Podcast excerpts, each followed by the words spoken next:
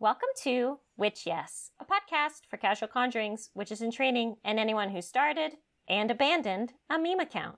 I'm Alicia Herder, And I'm Tara Keck, the meme queens.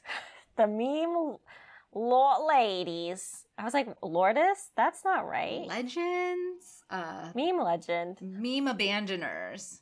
Deadbeat meme dads. Oh, that's a good one.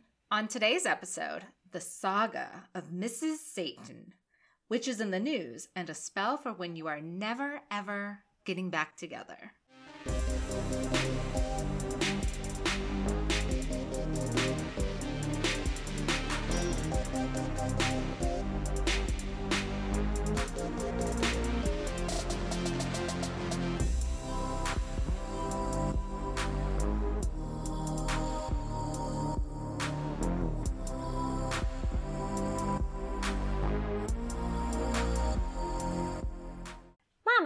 Are you? You look gorgeous. Thank you. Thank you. I'm excited that it's 50 degrees outside today. Looking forward to that. Taking a little walk around my neighborhood. I cannot Oh. wait. Adorable. Like a little Victorian woman on a spring day. Exactly. Oh my gosh, dude. Pokemon. Okay, all right. Tell me about it. I'm done. How's that possible? I don't have all 150, but I literally caught and evolved all I could. And I am Mewtwo. Like, I'm done. There's nothing else for me to do except wait for someone to trade Pokemon with me. well, how are we going to find this person? I think they are out there. Honestly, I feel very accomplished. You really should. I mean, there's not a lot of people who can say that, especially about like such an analog game. Because like when it came out, we were children, so it was really only like nerds that would have had the completionist streak in their blood Yeah. to get all all of the Pokemon available in Pokemon Yellow. It just really goes to show you when you put your mind to something, you can accomplish great things. Yep, that's true. Yeah. I mean, I feel really good about it. I think it's interesting that people are always like shadow work. It's so hard connecting with your inner child. It's a journey, and it's like no, actually, you could probably just get a, a 1997 game A hundred percent. and reconnect with who you truly are. Just be like, joy. what play. did I like to do when I was eight years old? Great. Do it. What a good way to spend a Saturn return. We're almost out of it, dude. We have less than a month. I'm so excited. I'm ready to just you know fold back into the laziness of like unconscious living. Yeah. Everybody's like slow living. Be thoughtful about where your food came from and who picks it and like know thy neighbor. And I'm like, nah, I really I'm looking forward to just, you know, not doing any of that. I just don't want to be responsible for my decisions and my growth anymore. Exactly. How's your life? How's it going? It's going good. I am enjoying this really strange February day that we're having today. It's like almost 60 degrees out actually. I cannot kind of crazy. wait. That's so exciting. But okay, so I did have one thing happen to me that was very interesting Mhm. and very serendipitous is that I came across, okay, in New York City, in many major cities, there's the concept of curbing things, right? Yes. So you leave things that aren't really trash, they work okay. Not really treasure, or else they'd be kept. Exactly, yeah, they're, uh, uh, they're worthless most of the time. Mhm. but like you feel bad throwing them away, but you do not have the wherewithal to go to the Goodwill, right? So I found this book, which happened to be a part of a series called Sleeping Giants, book one of the Themis Files. Mm. And it's really wonderful. It's by Sylvain Neuvel. He or she or they created this book, this series, and it's really good. It was really interesting. It's kind of written in a series of um, interviews. Mhm. And it reminded me so much of like the script of like a dramatic podcast series. Okay. If you've ever read like or listened to The White Vault or like the Bright Sessions or something like that, it was definitely giving me Bright Sessions energy. And the whole concept is that like this little girl who goes out on a bike ride in the middle of nowhere falls in a fucking pit. And inside the pit is this giant hand, metal hand. Okay, that's scary. It's not moving. It's just a hand. She falls in the hand. That would hurt. I'm sure she had a concussion. But if she were wearing her helmet, maybe she didn't have one. True. Always wear a helmet. So then this whole discovery of this hand leads to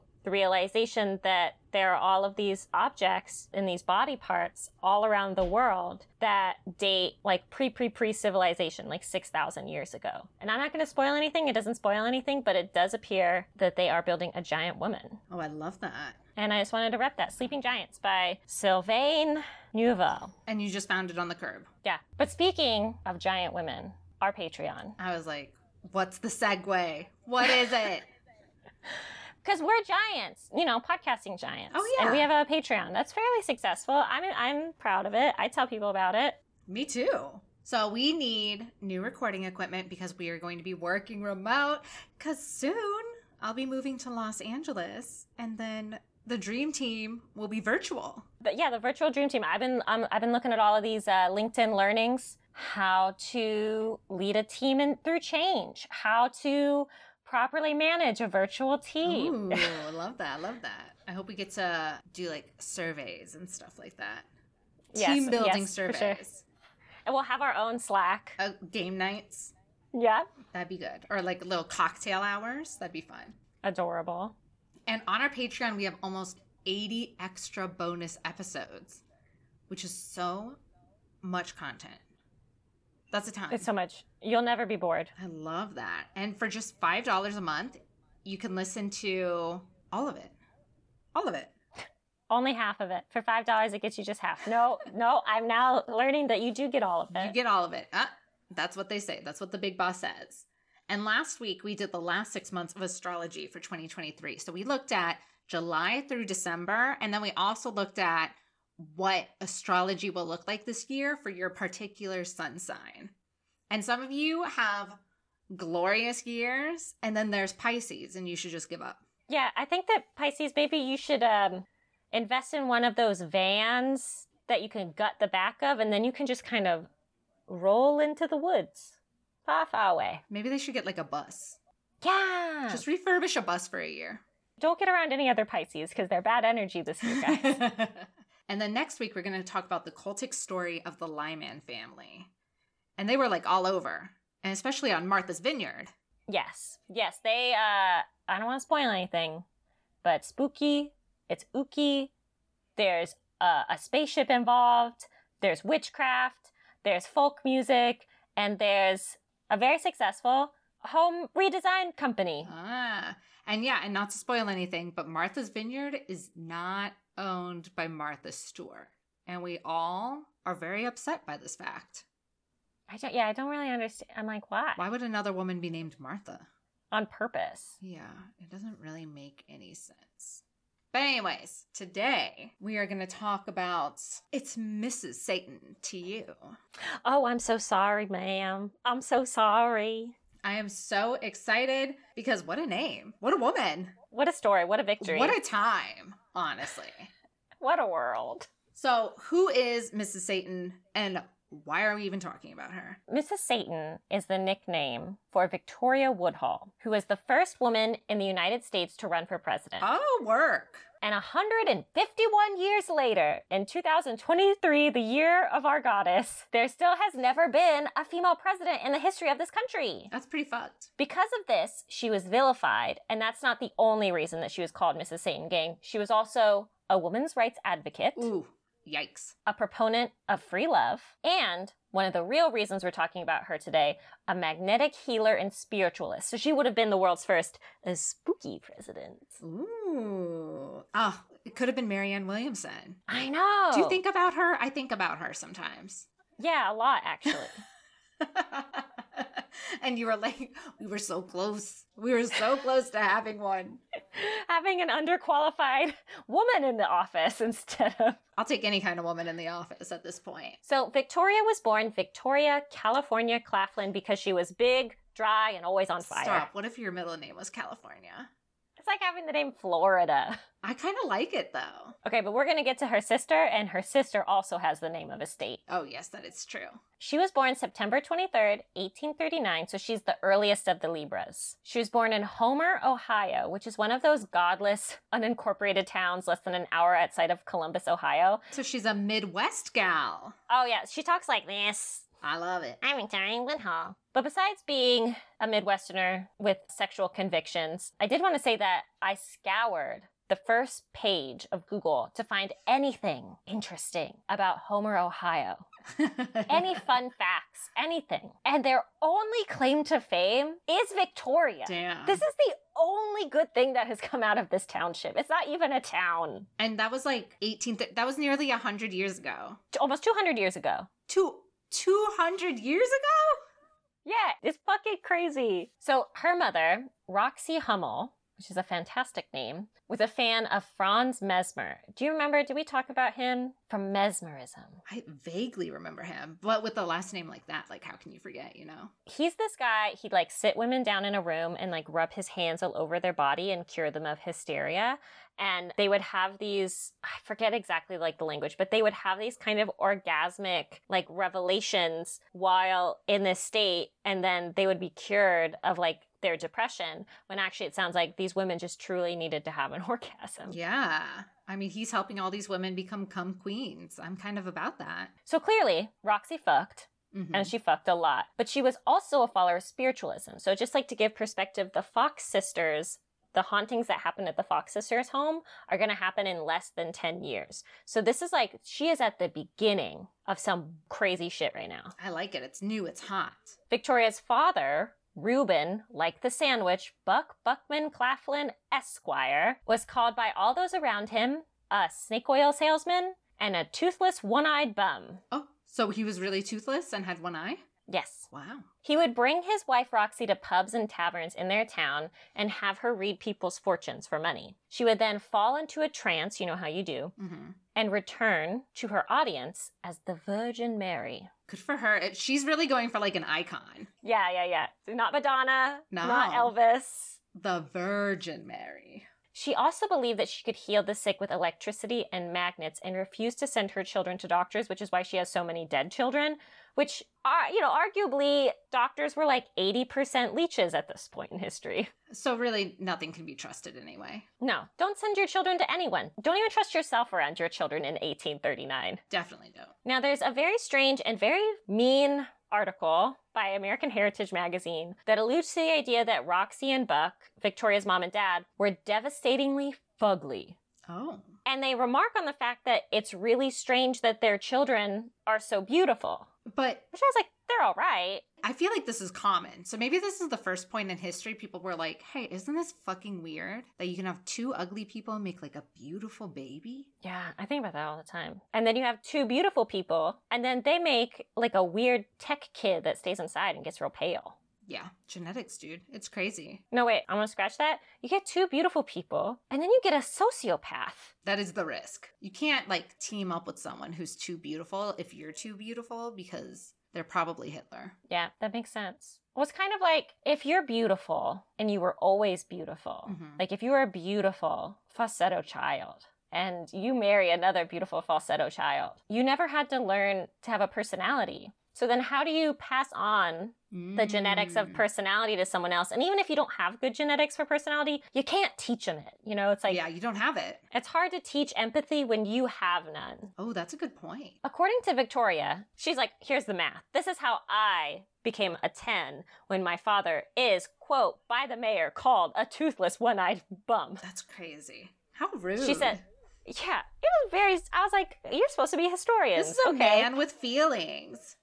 Well, he was. He's dead now. Yeah, well. Um, so she says, Oh, these lashes, these hips, baby, let me tell you, they come straight from the Holy Spirit because it was the Holy Spirit that came into her mother during the Second Great Awakening. This is the story. This is the alleged story of her conception. Okay. During a revival meeting, you know, they had all these religious revivals Okay. around the Great Lakes at this time. Victoria says her mother was overcome with the Holy Spirit and began speaking in tongues. Ah, blah, blah, blah, blah. And her father found this so arousing that he fucked her right there in the pews. Well, to be fair, having sex in a church could be hot. Yeah, I mean, if you're an exhibitionist. Exactly. It's crazy. Victoria's early life was heavily influenced by spiritualism, but when she was still young, her nurse and probably the only solid female influence on her life, Rachel Scribner, died suddenly at the age of 25. Oh, no. Victoria would later claim that on the day that Rachel died, she visited in spirit form and took little tiny baby Victoria on a journey through the spirit world like she was a fucking yokai. Wow. She was escorted, quote, like St. Catherine by two angels, and she was flown around, eventually setting down to meet her spirit guide. This is what she says about her spirit guide. She described him as a solemn and regal older man in a Greek tunic. Okay. And he says to little Vicky, Baby, you're gonna be famous. Oh. You're gonna get the hell out of this dirt ass town and live in the big city. And you're gonna have your name in lights. And people are gonna love you. And your words are gonna be written in journals. And you're gonna have distinction. And eventually, baby, baby Vicky, eventually, your people will crown you as their leader. Wow. Okay, this is a good prophecy. I'm feeling this. The tunic is interesting. Did she w- Mhm. just feeling a little slutty? She wanted to see some some leggy. I don't know. I so she's from Homer, Ohio. Oh, I wonder. Interesting. Yeah, even if it's not Homer himself, I'm sure there's kind of like this Greek Roman fascination. I could see the town being named after him. Mhm. The Homer. Homer Simpson, of course. The donut rascal Homer Yeah. Simpson. After this encounter, Victoria would claim that she could speak to her dead sisters, Odessa and Dea, and that, which these are uh, wild names, and that she could recall past lives. But that last part, I only heard in a podcast one time, and I read it nowhere else, so I have no idea where they got it. Okay. But the woman seemed fairly convinced. I love when people speak with conviction, even if there's no evidence. That's what this podcast is. In addition to seeing dead people, which is fucking terrifying. Yeah. At the age of seven, Victoria discovers she has the power to heal. When her sister, Tennessee Claflin, age two, was sick with pneumonia. So poor Tennessee, she's sick with pneumonia. She's only two. Her little body cannot take it. Victoria sits at her bedside and falls into a trance. During this trance, Victoria saw two angels standing guard alongside her at Tennessee's bed. They both bent down to her tiny little toddler ah, body So little. allegedly breathing their hot, hot angel breath onto oh, her. Oh, so stinky. And moments later, she was healed. Wow. And after this encounter, Tennessee would also claim to have the gift. Okay, but how does she remember? She's like two. Do you remember anything from being two? I don't. Straight up. I have no idea what happened. I don't even think I was two. I don't think so. I think my earliest possible memory could have been like before Sean was born and I was four. Mm-hmm. So I think my earliest memory is probably like four. Yeah, I don't remember anything before my brother was born. My life didn't begin until my brother was born. Which is not that's so cute. That's so adorable. My gosh, that's an awards acceptance speech. Thank you. So this next section I call Thanks, Dad.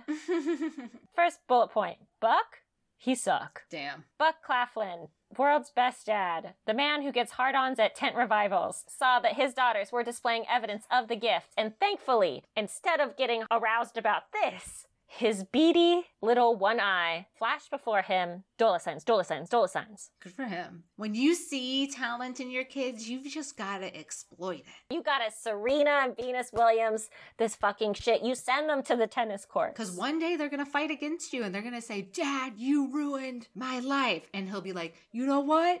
We're rich. So did I? And then they'll do drugs. But, you know, that's just part of Yeah, it. That's yeah. called growth. Yeah, it is. It's like, you know, take some responsibility for your life, two year old Tennessee Claflin. So I just want to give you Buck Claflin's recipe for psychic success. Do not try this at home.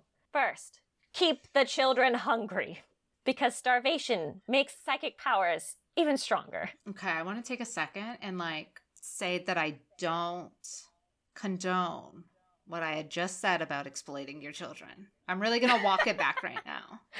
okay. It was very quick, but we're walking it back. Don't leave them hungry. Don't. To feed your children, they need to eat. Do you know how hungry I get? Children, ravenous. Yeah. They have to build all this muscle. Alicia and I don't have to build anything No. anymore. We're already done. Yeah, we've been baked. We're baked and pulled out of the oven, you know? They're still baking. Yeah. They are not even a soft boiled egg yet. They are raw. Yeah, exactly. Step two, four, Buck Claflin's recipe for psychic success. Keep the children moving from place to place so that they make no connections and no one can catch on to your very abusive antics. Okay, okay. And then finally, boys will be boys and girls will be abused physically and sexually. So there's a lot of alluding to Victoria and Tennessee being given to men for money and using their bodies in some way during their psychic healing sessions. Mm, It is never explicitly said what happens. yeah. Dude, no wonder she ran for fucking president. She's like, uh, and my first order kill all the men. Yeah, she's like, I have overcome so much. Let's keep going. Through the sex and the abuse and the mysticism, you would think that a savior should arrive right about now, right? Like, you know, this is the perfect timing. It's like, enter, stage right. Mm-hmm. Here he comes. And unfortunately, instead of enter stage right, our wonderful night, shi- knight on shining, not knight on shining armor. That's not. That's not the same. Knight in greasy armor. Or Shrek himself. Shrek was even better. Yeah. Then this piece of shit, Dr. Canning Woodhull. That's right, Canning. So Canning Woodhull was a 28 year old, quote, doctor in Ohio who Claflin visited for medical attention. He took one look at 14 year old Victoria and fell in love. Ew. Pedophilic, gross, gross love. And he begged Victoria to marry him, pleaded with her father. And Victoria was probably like, yuck, no, you're like double my age. Like when you were my age, sir, adult, I was just a twinkle of the Holy Spirit in my father's eye. Mm-hmm. I wasn't even around yet, and that's weird. So finally, Canning convinces, abducts Victoria, and makes her his bride. In Cincinnati, they have wedding document there. So legally, they get married. Three days later, he skips town. Wow. You want to know where she finds him living? Where? Living full time in a brothel. Wow. Ohio used to be so much fun. What happened? you could just stay the night and the morning. Maybe they'd feed You you. could just get married and then go to a brothel the next day. Like, wow. The Midwest. and then what they did is they took all of that fun energy and moved it into Nevada. The one lawless state. The reason that she went looking for him actually was that in the three days before he beefed it to a booty call, he got her pregnant. Wait, how did she know? Well, nine months later Oh. was probably about when she found him. Oh. Because the reason she went looking for him is after their son, Byron, was born. And she was like, I've got this fucking baby. I can't do this by myself. So she marches down to the hanky panky and chews the fuck out of Canning in front of all his little key cats. Good for her. And he's so humiliated and ashamed. He came home, which just to remind you guys, this girl's probably like 15 now. this girl, she's like the definition of girl boss at this point. 100%. Yeah, that's crazy. So I just wanted to give you guys like also a little bit of context is that there is a little bit of historical back and forth about Byron. So Byron Woodhull was intellectually disabled his entire life, and there's some debate about whether he was born with a disability or whether he suffered a brain injury from his alcoholic father within days of his birth. Oh, that's sad. But something that we'll hit on soon is that Victoria is part of the feminist movement in the late 1800s, but she's an anti abortion feminist, which is, you know, takes all kinds, I guess. I don't know. The 1800s, like, I mean, she's a child bride. That was legal, you know? Yeah. So, I mean, there has to be some context. You can't have it all right now, you know? Yeah. And I imagine that, like, raising Byron, someone who is described by everyone as gentle and kind hearted, though he would never learn to speak, probably in some way informed this perspective Yeah, of motherhood in a lot of ways. that makes sense. All right, let's keep moving. Some more things happen. This woman does not rest. I love it. Victoria, she moves around a lot. She spends time in San Francisco as an exotic dancer. Okay, get it, girl. She becomes a full time spirit healer in New York City. Okay, and I have a little bit more context to this. So, Vicky and her sister Tennessee, nicknamed Tinny, so we are t- calling her Tinny from here on out, became spiritual advisors to 76 year old Cornelius, one stupid name, Cornelius Vanderbilt of the Vanderbilts. The wealthy railroad magnate's wife had just died, and so the sisters like swoop in and serve as mediums to help him contact the spirit of his dead wife. And then Vanderbilt used their talents to gain financial insights from the spirit world. I don't know how that worked out, but he was rich and old, and he probably just liked two young broads hanging out, you know? Yeah, yeah. I mean, who knows how old they were at this time? Like, maybe they were like 19. Exactly. Vanderbilt fucking bankrolled Vicky and Tinny's financial ventures on Wall Street. This is literally everyone's dream. And they began to make money in the stock market. So they're becoming rich. They're using Vanderbilt's money to make their own money, and I love it. They opened their own brokerage house, Woodhull Claflin and Company, in 1870 and made a fortune at the New York Stock Exchange. They're the first women to open up a brokerage house in the US. This is fucking nuts. Isn't this crazy? This is amazing. And many contemporary men's journals published sexualized images of the pair running their firm. But Susan B. Anthony, fucking Susan B. Anthony, whose motherfucking face is on some kind of motherfucking coin, applauded the arrival of women on Wall Street. So they got the attention of Susan B. Anthony. Local hero, Susan B. Anthony. Crazy. Also, can we just go back to the fact that Cornelius Vanderbilt, the only nickname could be Corn, right? Corny Van? Corny? Corny Van? Yeah. what are we doing? What the fuck? Corny Vandy? I don't know. it's like, what? I can't. It's obscene. It's stupid. The Victorians, they had too much. They were very silly. So, um, Vicky, she has a daughter. Not even better. Just I. Here I am making fun of corns, but Victoria has a daughter. She names her Zula Maud, who would follow her around on all of these hijinks. At some point, Victoria, her dad, and her sister Tenny run a cancer clinic. They're not doctors. where Buck is peddling a topical cancer cure. That doesn't work. That's not a thing. With the girls moonlighting as spirit healers at the hospital. The cancer cure Mm-hmm. was lye. Oh. So he's just pouring lye on people's tumors and disintegrating their body parts and being like, I cured you. Wow. Okay. I did you good. Money, please. Money. And I regretfully made this Google search on my work's Wi Fi. But did you know that lye only takes about three hours to disintegrate an entire human body and turn it to goo? Ew. But wait, so you're telling me it works? I'm telling you, it works. you just don't have much left afterwards. if you're trying to lose a few pounds, if you're trying to, I don't know. I'm not I gonna. don't know. I got a wedding to go to this year, so I'm gonna go on that all lie diet. Ugh. Maybe. Ugh. I don't think you should eat that. No.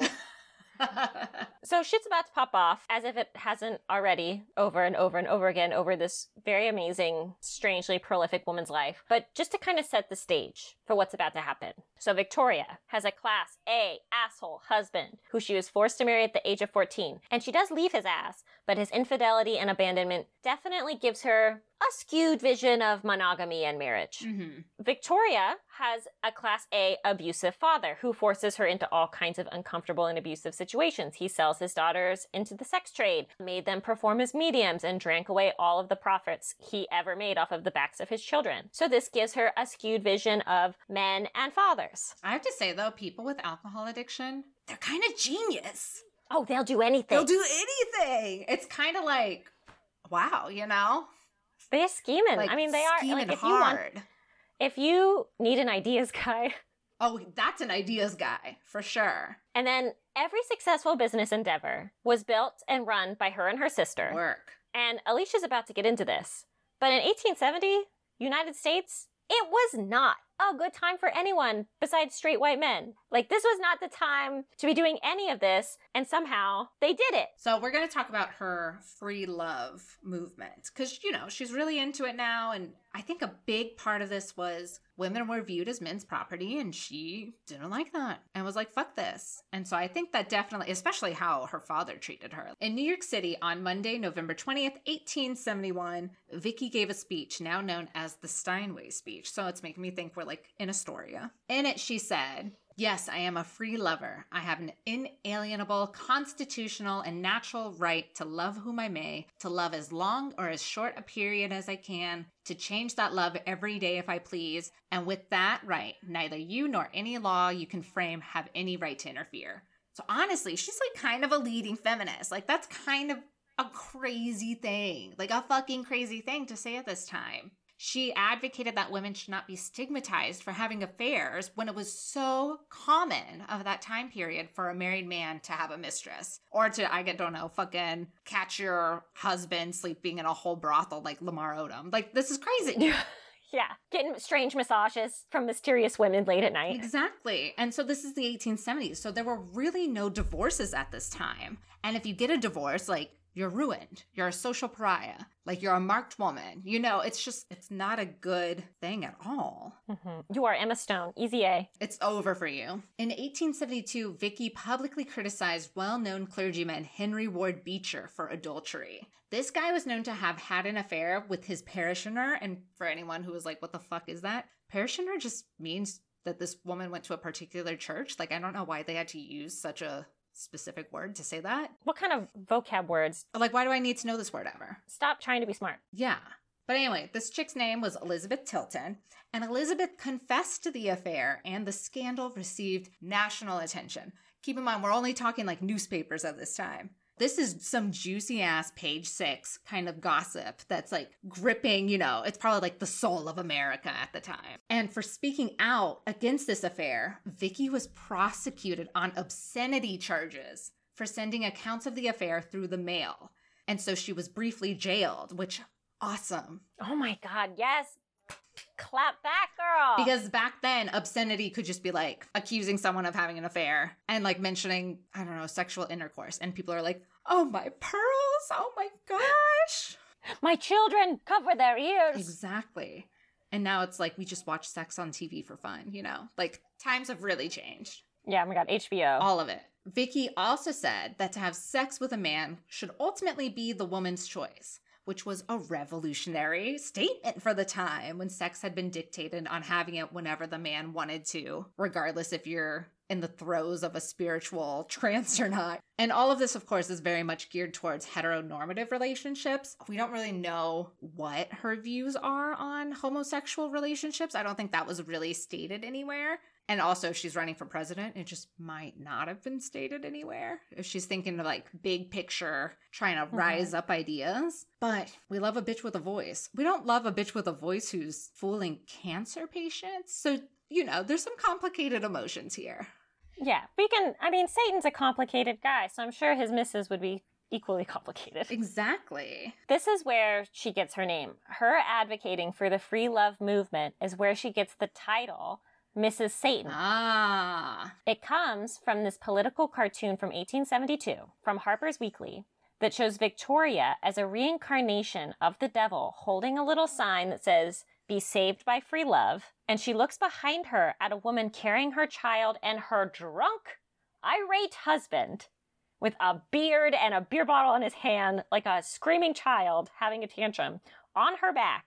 And the woman says, This other woman, says, I'd rather travel the hardest path of matrimony than follow your footsteps. And from then on, she was known as Mrs. Satan. And the devil's like, okay, but I wouldn't. Yeah. Also, what? Also, Harper's calling, y'all need a new graphic designer. This is kind of dumb. Yeah. Like, this she ain't Garfield, you know? Victoria looks kind of concerned for this woman, but she's not like evil looking. No. Also, the wings are kind of hot. Yeah. That's kind of a cool texture for the wings. I like how her horns really add to her hairline. Oh, I didn't even know she had. Oh. Yeah, check that I out. I thought her hair just had body. she was just doing the the curly girl method where she's scrunching a lot. I love that. Also, where are they? This like treacherous like fool's journey path that they're on. I have no idea. That's crazy. Yeah, I feel bad for both of these women. One indoctrinated and another demonized. Yes, exactly. So, Vicky, of course, is very into women's rights advocacy. And on May 14th, 1870, so we're still in the fucking 1870s, dude. For this decade, they did a lot. The 70s were a time. They were a time. No, I'm talking the 1870s. the free love movement. Vicky and Tinny used the money they had made from their brokerage firm to start a newspaper called Woodhull and Claflin's Weekly, which published for the next six years. And this wasn't like a good housekeeping magazine. This was like raunchy Elle if it were ran by like Dita Von Teese and Elizabeth Warren. This newspaper addressed issues that concerned women with unusual frankness and advanced the editor's vision that women could live as men's equals in the workplace the political arena, and the family circle. So we are bringing some fucking revolutionary ideas into the mainstream. Probably not mainstream. This is probably very niche. This is probably like a New York City only kind of newspaper. You know? this is like just Brooklyn. Just- exactly. The paper promoted women's suffrage and labor reform and announced Vicky's candidacy for President of the United States. God bless America. It also became notorious for publishing controversial opinions on taboo topics, advocating, among other things, sex education, free love, short skirts, yes, spiritualism, fucking fat ass, vegetarianism, and licensed prostitution. Because now she's like, we gotta regulate these bitches. They taking yeah. husbands and shit. Yeah. Pay them. Figure this out. The newspaper quickly evolved into a radical political, economic, and social open forum that shaped Vicky's budding reform crusade. The 16 page weekly, I love that it's 16 pages. Like, this is short and sweet and to the point. It's a 16 page weekly magazine published exposes on stock swindles, insurance frauds, and corrupt congressional land deals. So they're just going after the big wigs, the big white men in charge, and trying to push their like revolutionary liberal movements. Wait, so this is really interesting because I wonder in this free love movement, like contextualizing it within like our 1900s free love movement like she does give like speeches about how we should abolish marriage but that's because like marriage at the time isn't for love mm-hmm. and it's not an equal partnership. You know it's like you're not becoming a team like you're basically just becoming a sex slave and yeah you're owned by someone else yeah. Yeah yeah. I feel like all of this stuff was like so before our time or her time but all of it gets accomplished. Like women, while it's not always like socially acceptable because there is this kind of like Madonna whore complex. A lot of places have sex education, not all places. A lot of women are able to have multiple relationships with people throughout their life and have it not be a huge deal. Mm-hmm. I own several short skirts. I love a good short skirt. I feel like everyone should wear short skirts. Men, women, I don't care. Uh, spiritualism, Ouija boards are back. Yep. Vegetarianism, Hot. I think it's something like 30% of millennials are vegetarians. And then, uh, you know, we're working on regulating the sex industry in a way that empowers the people that work in it. Yeah. We're getting there. Yeah, just not the female president thing yet. No, oh, God, fucking damn. It's a okay. big missing puzzle piece, but you know. So Vicky announced her candidacy for president in 1871, and it would be 50 years before women could vote. So women can't vote for her at this time. But there was no law preventing women from running for office. Like, you can run, you just can't vote. She was nominated for President of the United States by the newly formed Equal Rights Party on May 10, 1872, and her nomination was ratified at the convention on June 6, 1872. And she had also nominated the former slave and abolitionist leader Frederick Douglass at, for vice president, but he never acknowledged the nomination. I don't know if he knew. I feel like he must have known. Like someone must have told him. But I kind of feel like maybe it was a bit like a Marianne Williamson situation where people are like, okay, but like, you're not going to win. I'm not going to give this any credibility. Like that kind of mm-hmm. mm-hmm. thinking. Oh, she knows me, but I don't know her. And Frederick Douglass, he was pretty busy, I think. Yeah, yeah, fair. He fair. had like a legacy, so he didn't have time for this. Although many people agreed that she was the first woman to run for president, there were several controversies with her nomination. So, one being she was younger than the constitutionally mandated age of 35. She was 33 at the time, so it was pretty close. But people are like, yeah, but the law says 35, which is kind of dumb because I feel like by age 30, I've seen enough of this world to like run for change and make things happen. Like, why do you need five extra years? Yeah, I agree. She did not receive any electoral votes or popular votes. Official election returns show that she got about 2,000 scattering votes. Is that like the Kanye West votes? I think like, so, yeah. People are like, Mickey Mouse, Victoria Woodhull. Uh, Nixon. Yeah. And then the last reason being she was a woman. And by that, a lot of men in power in the US didn't think women were full citizens of the United States because women couldn't vote. And the president needed to be a full citizen of this country, which is just like a weird little, like, what? What the fuck? What? It's wild. kind of dumb, like, psychology math is that? Yeah. And apparently, when she was arrested for the obscene magazine articles about the Beecher affair, that made her miss, like, the vote. She was like in jail during the vote, which I'm also like, I guess she couldn't have voted, but she like missed the fun time because she's like sitting in prison. which is kind of funny. Okay, but it, how fucking cool would it have been if she had gotten like a significant amount of the vote and then she's like in prison and then like the press is there and they're like photographing her as like a political prisoner? Yeah. I thought you were going to say political princess and I was like, I like political princess. Political princess. Also, after the time in jail, Susan B. Anthony decided that Vicky was kind of pulling a Kanye and a little too radical and stopped advocating for her to be president. So she was just too outspoken to really get any women any rights at this point. she was like, "Ooh, you're so outspoken. You're like reversing the cause." Oh yeah, like you're not going to be the person that like actually gets us what we want Yeah. because you're too radical. Because people now just think you're crazy. they call you Mrs. Satan. Exactly. And then in 1877, so the bitch did not become president of the United States. And now we are low on money. We've spent some time in jail, which was sick, but we spent some time in jail. We're just low on cash. So Vicky and Tenny leave America to start a new life in England, back to the home country. I don't know if it's their home country, but you know. I don't think so. No, they're from Ohio. Yeah, so they're probably German. Vicky made her first public appearance as a lecturer at St. James Hall in London in 1877 in December. Her lecture was called The Human Body, the Temple of God, which what a name. And it was a lecture she had previously presented in the US. And present at one of her lectures was the wealthy banker, John Biddulph Martin. The two began to see each other and were married on Halloween in 1883. His family was known to not approve of the marriage. oh, that's the sexiest marriage, baby. I know. They were very, very against it. From then on, she was known as Victoria Woodhull Martin.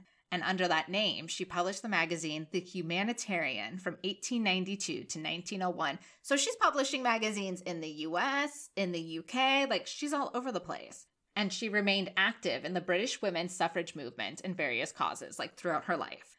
And so at this point in her life, Vicky was working hard to distance herself from her really former radical ideas on sex and love. She's trying to be a little more mainstream and like trying to help the cause more. After John died in 1901, Vicky gave up publishing and retired to the country. And not much is known about her in the nearly three decades left of her life.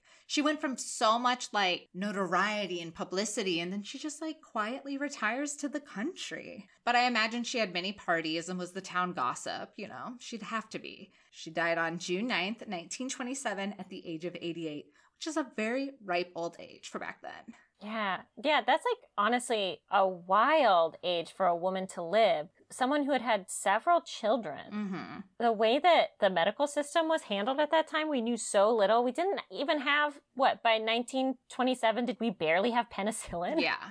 And I love that she like married up and inherited all of his money. Yeah. And she was just like, well, I don't need publicity if I'm rich. So I just have a couple final questions Mm-hmm. before we close out and move on to our next topic, which is knowing all of this about Victoria's life and her legacy, how do you think Victoria Woodhull has affected our views of spiritualism, of politics, of feminism, of women's bodies? Yeah.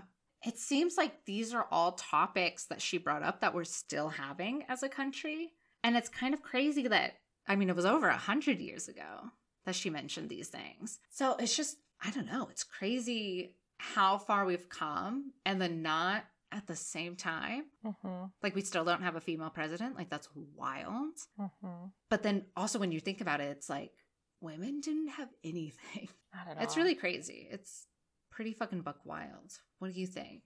I also think it's crazy that like women didn't have anything and yet white women like sort of viciously clawed their way to hold on to like white supremacy at Mhm. this time too. Like thinking about like the 1870s, like that's like not even a full decade after the end of the Civil War. Yeah.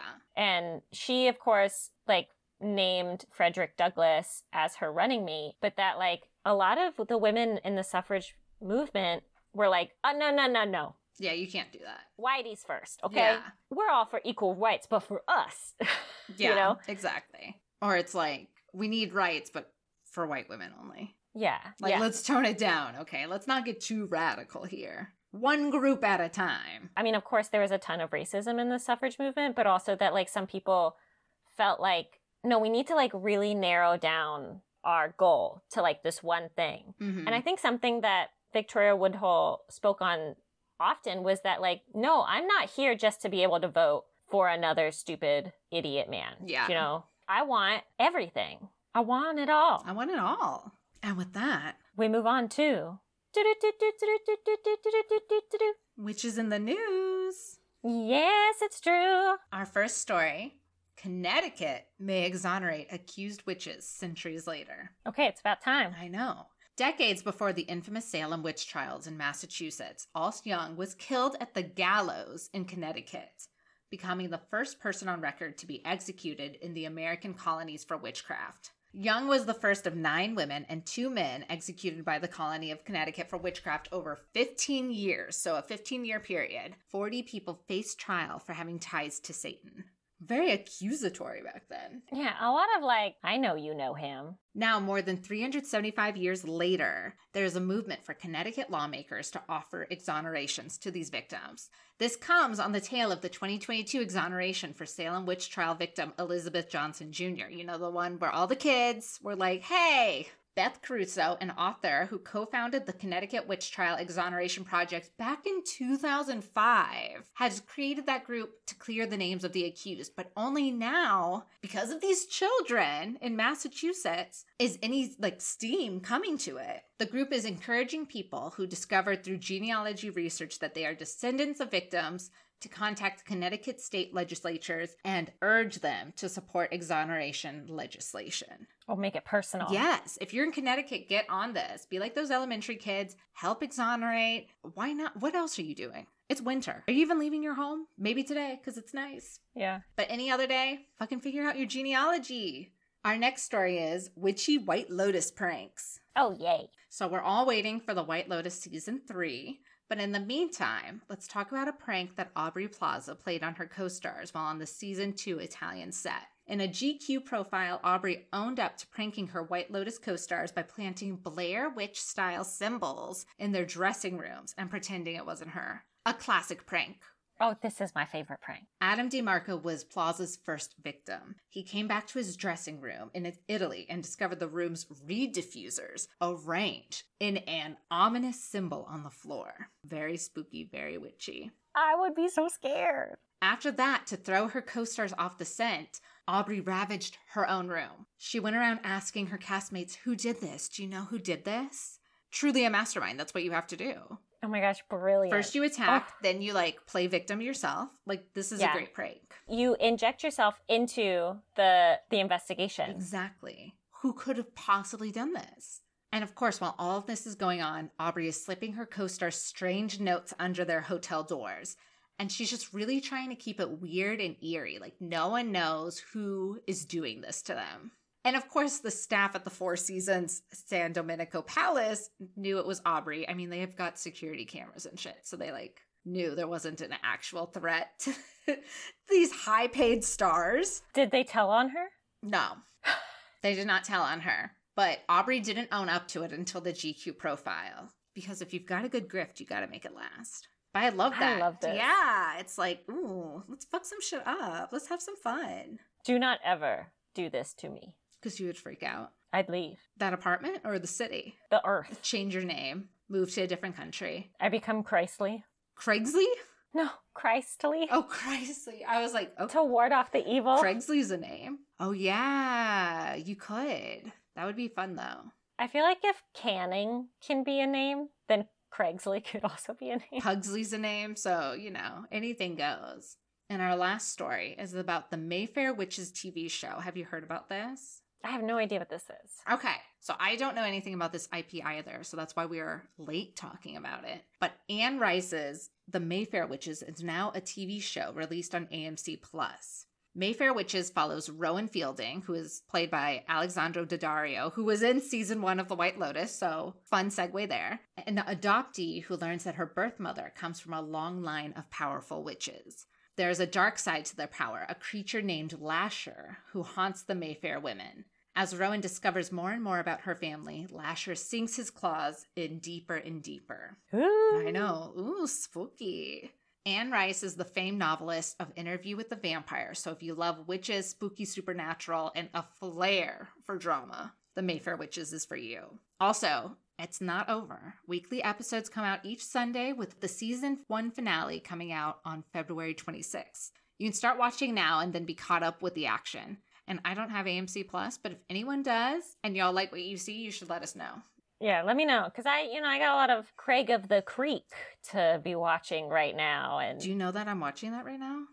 are you watching that right now? Yeah, that's our bedtime show. No, that's my bedtime show. No, that's our bedtime show. We've been watching it for like since January. So, well, no, maybe like a few weeks ago since we finished Adventure Time. Oh my god. Okay, wait, hold on. I don't my battery's at 27%. But Yeah. do you know the horse girls? Yes. And the episode where JP, have you gone to the point where JP like tries to become a horse? Yes. And then at the end, he realizes he's like, I realize that I'm not a horse. I'm really a truck. Yeah. So fucking- it's great. it's such a good show. It's like it actually made me realize that I don't want to raise children in the city because like they don't get to have this kind of like unchaperoned, like unobserved time alone in nature with their friends doing weird fucking shit. Yes. Oh, I totally feel that. I like absolutely was like because it reminded me so much of Alicia and I used to go to a creek. Yeah, but we were teenagers. These are like children. Yeah, this is true. But so could we you imagine if but But could you imagine if we had known each other when we were little? oh my god, it would have been so cute. Oh my god, I'm not the amount of I can't even. That is so funny and that is just the the energy of the last of the Saturn return and reconnecting with your childhood of living in the suburbs. Oh my gosh, if you were a kid and had come over our backyard, so we had like a beautiful pine tree in the backyard. So we Mhm. would climb it and it was sticky as shit and you know, it was so much fun. But in the pine needles on the ground, there were always pine needles. We would find horseshoes What? from like when our neighborhood used to be like an orchard. So we'd find these old ass horseshoes and it was just so much fun. And you and I would have had a great time being like, what is this? You know? Oh my god, a treasure! A treasure. Yeah, like real life treasure. instead of garbage books. Oh man, that's I so know. cool. It was so much fun.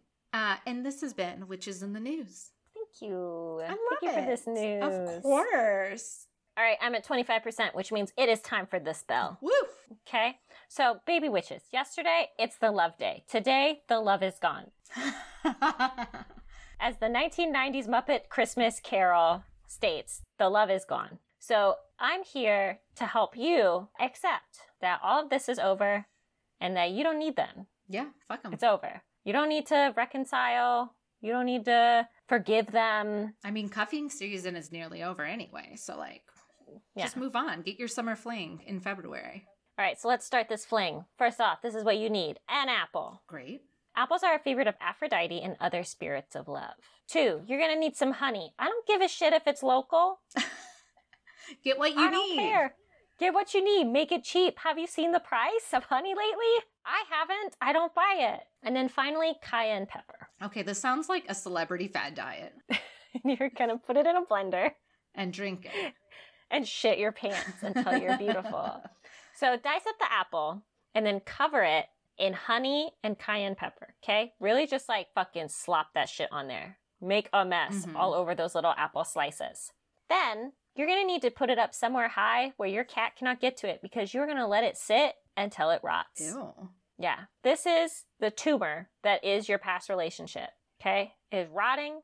It is stinking. It's very sticky. And then throw the apple away. Immediately take out the trash. Oh my gosh. the book said to flush it, which I didn't want this to fuck up your pipes, baby wishes. So I say throw it away. Take out the trash immediately. Don't bury it. That's like sprouting seeds. Don't throw it into the ocean. I'm worried about dolphins. And then I do want to affirm for you that you will love again. And this time, hopefully more wisely. I love this because it's like this apple represents what was your love, and then you trash it. Yeah. You literally Bye. throw it away. You don't need it. It's garbage. That is so funny. But you want to know who's not garbage? Who? Our favorite people here at this podcast. we would like to thank our producer Marcel Perez, our creative director Mallory Porter, and Kevin MacLeod, whose music we use in the intro and outro of each week's episode. I'd also really like to thank anyone who's left us reviews wherever you're catching your podcasts uh, Spotify, Stitcher, Apple Podcast. We really need some reviews. There we go. You can find me on Instagram at Alicia period herder. Where can I find you, Tara? You can find me on Instagram at Her Lovely Face. That's my art Instagram. If you want to see memes, you can go to my personal Instagram. That's underscore little moss. Gorge. And then we are on Instagram at Witch Yes. Share an episode in your stories, tag us, and we'll feature you on our stories. And then you can also hop over to the Discord server if you want to learn anything else about witchcraft and like create a community. It's an awesome place to go. And if you don't like any of the socials, you can always contact us via email at witchesspodcast at gmail.com. We want to hear your listener spells. Tell us about Oh, yeah. Uh, like your love spells. Tell us about your Valentine's Day. Tell us about how your New Year's resolutions and affirmations are going. We're going to check up on you soon. We'll check up on you, so be ready, be prepared. And you want to know who else I'm checking? Patreon, baby, Patreon. 100%. So $5 Patreon which is and above are getting two extra episodes a month, which makes this a weekly podcast. They deserve it. $10 and above get access to our close friends list and more. Plus, they get early access to what our episodes are about, any cool merch. And then when we go away on break, they keep getting episodes. Boom, baby. That's the place to be. Those are the perks. These are the bennies, these fat Benjamins that they're getting. I love it. And I love this. And I love you. And this has been Witch, yes. Happy belated Valentine's Day. Wait, did you say it? What? Witch yes? No, I didn't. I like forgot. You said it so casually that I was like, she's got this. Say it. All right, all right. Well, cue me in again. okay, okay. And this has been Witch, Yes. yes.